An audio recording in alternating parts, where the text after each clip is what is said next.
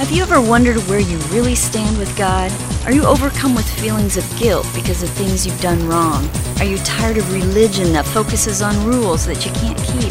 Have we got good news for you? It's time to listen in on some casual conversation with Mike Kapler and Joel Brzezinski and discover what true freedom is all about.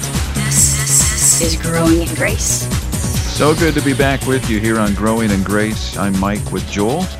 GrowingInGrace.org is where you'll find our programs over the last 10 years. All of them are still on there, archived and ready to go. And perhaps if you're one of those wild people who went back to the beginning and started listening through all of them, you'll probably begin to see our own growth in this journey of grace. And it's just a never-ending thing, and it's a great place to be. How you doing, Joel? Doing wonderful. And over 500 14-minute podcasts over a 10-year period. And anybody is bound to change at least a little during that amount of time. And so while, the core of what we talk about on this program has never changed, we try to keep it simple, talking about the ABCs and 1, 2, 3s of God's love and grace. And as we have talked this thing out over the last decade, Cap and I have grown a little bit in our understanding of what it's all about. And so I think it's right. You'll see, if you go back and listen, you'll see kind of an evolution in our thinking. But again, the core has never really changed. It's been pretty consistent, I think. And in fact, I think we've had some people out there who recommend our podcast to people who would use the word consistent. And we've stayed focused on what the program is meant to be. And like you said, Joel, that the core really revolves around our identity in Christ and the finished, accomplished work that he has provided for us. And we've been talking for the last X number of weeks on the subject of forgiveness. And last week, we jumped into 1 John chapter 1 that a lot of Christians have been brought up in regards to confession of sins. So we can't go back over all of that. We covered quite a bit of ground in a short amount of time. If you have a chance, go back one week and check into that as we get ready to move forward from there. But a couple of things we can bounce back on here, Joel, that we did discuss toward the end of the program anyway. And that is, if we confess our sins, he is faithful and just to forgive us of our sins and to cleanse us from all unrighteousness. Well, that word sins in there, it's a noun, it's not a verb, it's not speaking of every individual action of falling short, every sin that was ever committed by you, me, or anybody else. It's referring to a sin condition. We had a bigger problem. As bad as sin is, the action of sin, we had an even bigger problem. We were born into it. We were born in Adam. So it's a noun. That word sins in 1 John 1:9 is a noun. And because of that, it's pointing us to a sin condition that we were born into. And we're going to kind of springboard off of that a little bit. Yeah, ever so important to focus on that, because like we talked about last week, people get confused. They have fear and worry. Have I confessed every last sin that I've ever committed? Do I need to confess every last sin that I've ever committed? If we confess our sins. And so the way that that's worded in English in many translations, again, it just throws people off a little bit, because really, indeed, it is a noun. It's if we confess the sin condition. And again, like we talked about last week, that was a message to unbelievers. That whole first chapter, John is talking to people. He's trying to help people to have fellowship with him and with God. There are people who don't have fellowship with him and with God because they're sin deniers. They've denied that sin is the issue, that sin is a problem. He's saying if you acknowledge that sin is a reality, God will be faithful with this forgiveness that he has already provided. He's already provided through the blood of Jesus. And as other places in the New Testament scriptures talk about, it's something that an unbeliever, when they believe this, they receive the forgiveness, the righteousness, the life, everything that was accomplished through Christ's death and resurrection. They receive that by grace through faith, never through their works, never through this confessing of every last sin. It's just a matter of confessing, acknowledging that, yes, indeed, I'm a sinner and I need Jesus Christ, my Savior. Yeah, and Paul talked about this, and so did John. We'll get back to him in a minute, but Romans chapter 10, probably if you've been a Christian in church for a while, this is a passage you're familiar with. If you confess with your mouth that Jesus is Lord, Romans chapter 10:9, confess with your mouth Jesus is Lord and believe in your heart that God raised him from the dead, you will be saved. Yikes. 4 powerful words right there. For with the heart one believes and is justified, and with the mouth one confesses and is saved. For the scripture says, everyone who believes in him will not be put to shame. There's no distinction between Jew and Greek, for the same Lord is Lord of all, bestowing his riches on all who call on him. For everyone who calls on the name of the Lord will be saved. So several verses there, starting with Romans 10:9. It's interesting, Joel, how we find in Romans 3:19 that the law was given to humble people, to close their mouths, to shut them up, to keep them from boasting, whereas the gospel has been given to open up our mouths, and it has provided us with this forgiveness that would bring us to a place where we confess Jesus is Lord. So are we against confession? No. Again, as you pointed out before, Joel, confession is simply acknowledgement or agreement. We confess that Jesus is Lord. That's our confession.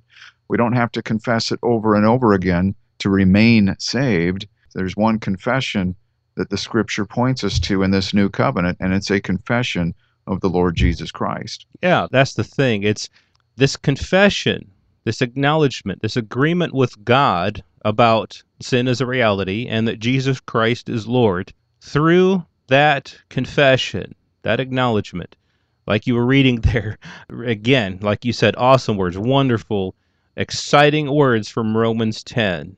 If you confess with your mouth the Lord Jesus and believe in your heart that God has raised him from the dead, you will be saved. It's that simple. He doesn't say there that if you continually always confess your sins for the rest of your life, every time you sin, you need to confess it, then you'll be saved. No, he says this one confession, confessing the Lord Jesus Christ and believing in your heart that God raised him from the dead, that's how we're saved. And so when we sin, and we do, see, from that point on, it's not like we never sin again. The thing that we're trying to point out is that the confession that's needed is that confession of Christ as Lord. You know, so what if a person does sin over and over again, like I'm talking about? They receive the Lord Jesus Christ and then they sin. Well, then are they unforgiven at that point? When you sin, do you become unforgiven then? And so then you need to be forgiven again. And so, well, I need to confess my sins and so God will forgive me again. Well, what we're saying here is that that one-time confession you received, through that confession of Christ, you received the life of Jesus Christ. You received the forgiveness that Jesus provided on the cross once and for all. See, Jesus did that sacrifice how many times? He did it one time. And it, of course, it covers every single last one of your sins because, like you were saying earlier, Cap, it's not each and every individual sin that kept us from God. It was that sin condition, born in Adam, born with that condition of sin.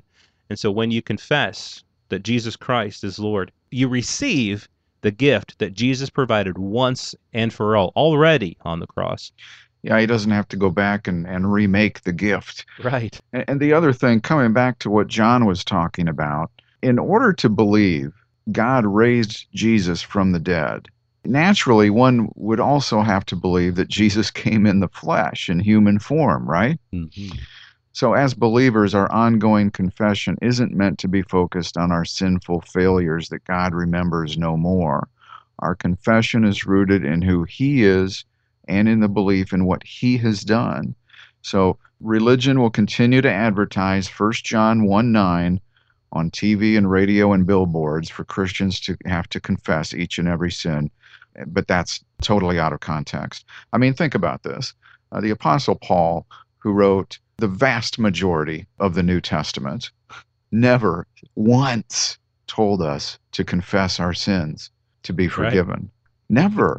Think about that, because that would have been a pretty big deal that you think Paul, not only would have he addressed it once, he would have addressed it many times. Mm-hmm. And even John didn't address it once. He was addressing something else, the confession of Christ. And he talks about that again, we can't go back through everything that he said in the first chapter, but he comes back to some things that he said in the first chapter of his epistle in 1 John chapter 4. And this ties into what we just talked about in Romans 10. John says, whoever confesses that Jesus is the Son of God, God abides in him, and he in God. Think about that. So confessing, not your sins over and over again, but confessing that Jesus is the Son of God, God abides in him, and he in God. So my question is, if you sin, does that mean God no longer abides in you? That you no longer abide in God? And here's the other implication, Joel, that religion won't say it in these words, but here's what they're implying. Because by saying that when you sin, when you commit an act of sin, if you confess that sin, God is going to forgive you. Well, the implication there is every time you sin, you're not forgiven anymore, right? I know that they don't come out and say it in that way, but that's really what's being said. And so, of course, every time you sin, it's not that you stop abiding in God or that he stops abiding in you. That would be silly. But we're focusing back in on this one confession of Jesus Christ. So what John is saying here in his fourth chapter ties into what he was saying in the first chapter when he was talking about confession. And so, yeah, Joel, there's so much more that can be said about this. And there's some other things that John said in that fourth chapter too, reminding believers that you can know the Spirit and whether it's from God by whether they agree that Jesus came in the flesh. Mm-hmm. Yeah, Jesus having come in the flesh, like you say, that is so important. We talked a little bit about that last week and how the Gnostics, they denied that. They didn't believe that. And so, believe in your heart that God raised him from the dead. And as we wrap up for this week, just to reiterate something you were saying, Paul dealt with sin in the church a lot of his epistles. He spent a great deal of time dealing with sin that was going on in the church, and not once did he ever tell them, now you've done this thing, or there are people in this church doing that thing. Tell them, confess their sins and God will forgive them. No, he addressed the entire church in each of his letters as saints. They had just done some things that weren't of Christ, that were of the flesh. And he was encouraging them and exhorting them to stop doing that. But he never told them that they had to confess their sins. And Paul was big throughout his epistles on this idea that we are in him and he is in us. And it's a once for all thing. It's not like you get placed into Christ and then you're out of Christ. And then you're in Christ again when you confess your sins. And then you're out of Christ again. And then you're in and then you're out. That would be no life at all. Once and for all, Jesus paid the price. One time we received the gift, and the gift is ours forever. And that's where we'll be heading next week, this forever fellowship that we have with God. Through that one confession, we have fellowship with God forever. Next week on Growing in Grace. This has been Growing in Grace with Mike Kapler and Joel Brzezinski. Heard online through various internet sources around the world each week. To access hundreds of past programs, visit graceroots.org. Share it with a friend and listen again next week for more Growing in Grace.